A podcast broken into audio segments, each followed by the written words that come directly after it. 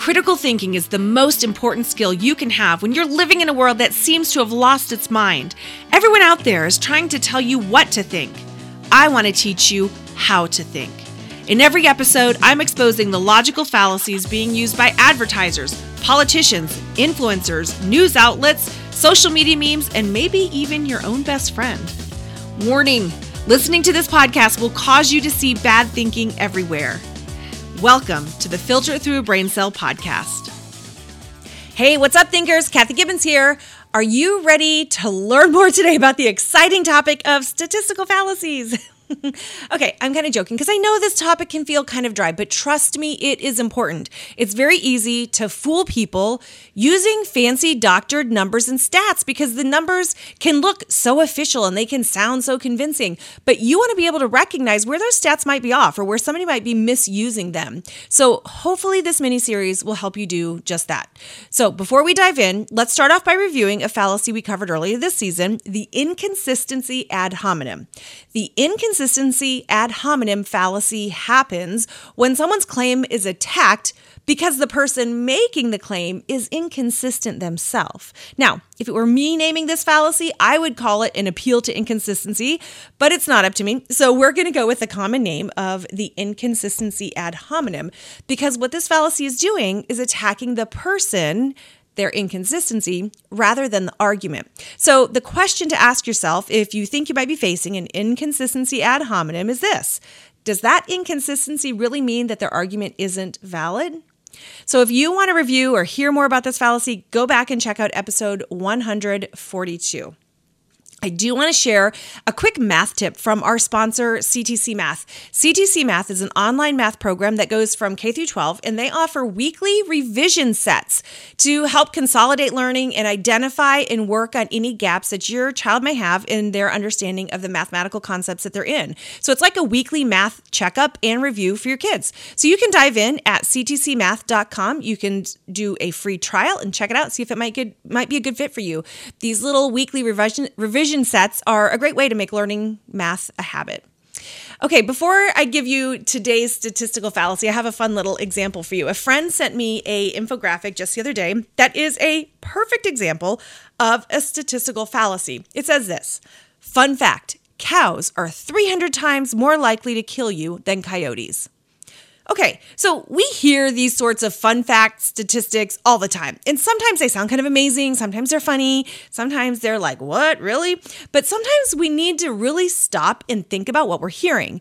This one is about the dangers of dying by cow versus coyote, which is kind of funny because, like, I don't know, I, have never heard of someone being killed by a cow. I'm sure it happens though in accidents.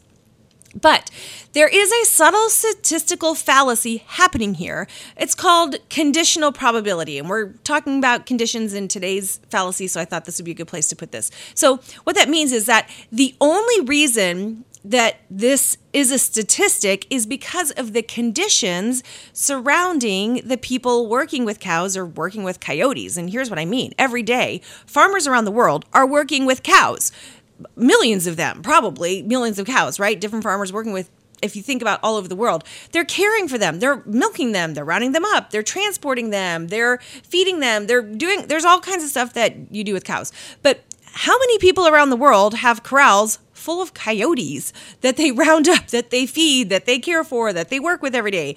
I don't know, but I feel like it's significantly less. I've never heard of a coyote farm, right? So, if there were the same number of farmers working with their herds of coyotes as there are farmers working with their herds, of cattle, this fun little fact stat would be very different. You see how that works? There would probably be way more people dying from coyote than there are cows. So, and by the way, the reason I shared this one is this uh, little fact stat has something to do with the statistical fallacy we're talking about today. So, without further ado, let's dive into today's new fallacy, the confounding variable, with my friend Thomas. All right, well, welcome back, Thomas. Let's dive into uh, statistical fallacy number three that we're talking about. And this one is called the confounding variable. So, how would you define what is the confounding variable? So it, it's really a third factor, a different variable that's changing how things work. So Uh, the best way to describe this in, in terms of when you're looking at statistics and trying to figure out what causes something else, uh, if you think of hypothetical statements, um, I'm sure you've covered that before. If then, then this. Um, what happens is you've got a you've got something you've got a variable that is is out there that might shift whether or not that's an actual causation, such as um, if you say, well, uh, the people who tend to eat candy, their teeth fall out, but there might be other factors in there because we might say, you know, if and you'll hear this parents, if you eat candy, your teeth fall out. But a kid says, you know, that person has all their teeth and they eat candy. What what's happening here? You know, what why is that? There's other variables that, you know, your the amount you actually brush your teeth, how often do you go to the dentist, genetics. Those are the variables that we thought we had a we thought we had causation. We thought we could say, okay, if this, then this, based upon our data, and we didn't realize something else might be impacting that. Okay, so do you have a simple example that you can give us of the confounding variable that might help us understand it? One of the classic examples is uh, the idea that um, ice cream causes drowning. And all of a sudden, you know, they, they look at the data and it's like you see this increase of ice cream intake and this increase in drowning. So this seems to be the you think, well, does buying ice cream cause drowning? And most of us, again, in in reality, we're like, that doesn't something else is happening, you know, and take into account as the temperature goes up, you actually have people buying more ice cream and more people swimming. That's the variable that makes you falsely connect these ideas. That's confounding what you're what you're looking at. Yeah. Okay. That's excellent. Okay. So, what is the question that we can ask ourselves if we think we might be facing the confounding variable fallacy? Uh, what can we ask ourselves to help us uh, figure that out? If you think you've got some sort of correlation or one thing causing another, you got to ask yourself whether there might be something else that's actually making this connection or something else that is causing both of these things to happen at the same time that's making you think they're related. Um, but really it's this this other factor something else that's not being shown by your your data. All right guys that wraps it up for today on the confounding variable. And join us next episode when we're going to continue on this little mini series of stati- statistical fallacies and remember when you learn how to think you will no longer fall prey for those to those who are trying to tell you what they want you to think and it all starts with asking one simple question is that really true I would love to hear from you. Do you have questions about fallacies and cognitive biases? Are you now starting to see and hear them everywhere around you too? Well, send them in.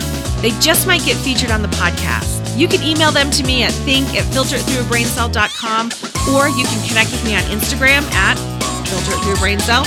And if you want to be notified about when new episodes come out and all the things that we're doing, go to www.filteritthroughabraincell.com and sign up to receive email updates. I would love it if you would help us on our mission to teach society how to think well. Please subscribe, leave us a review, and share this podcast with people in your life.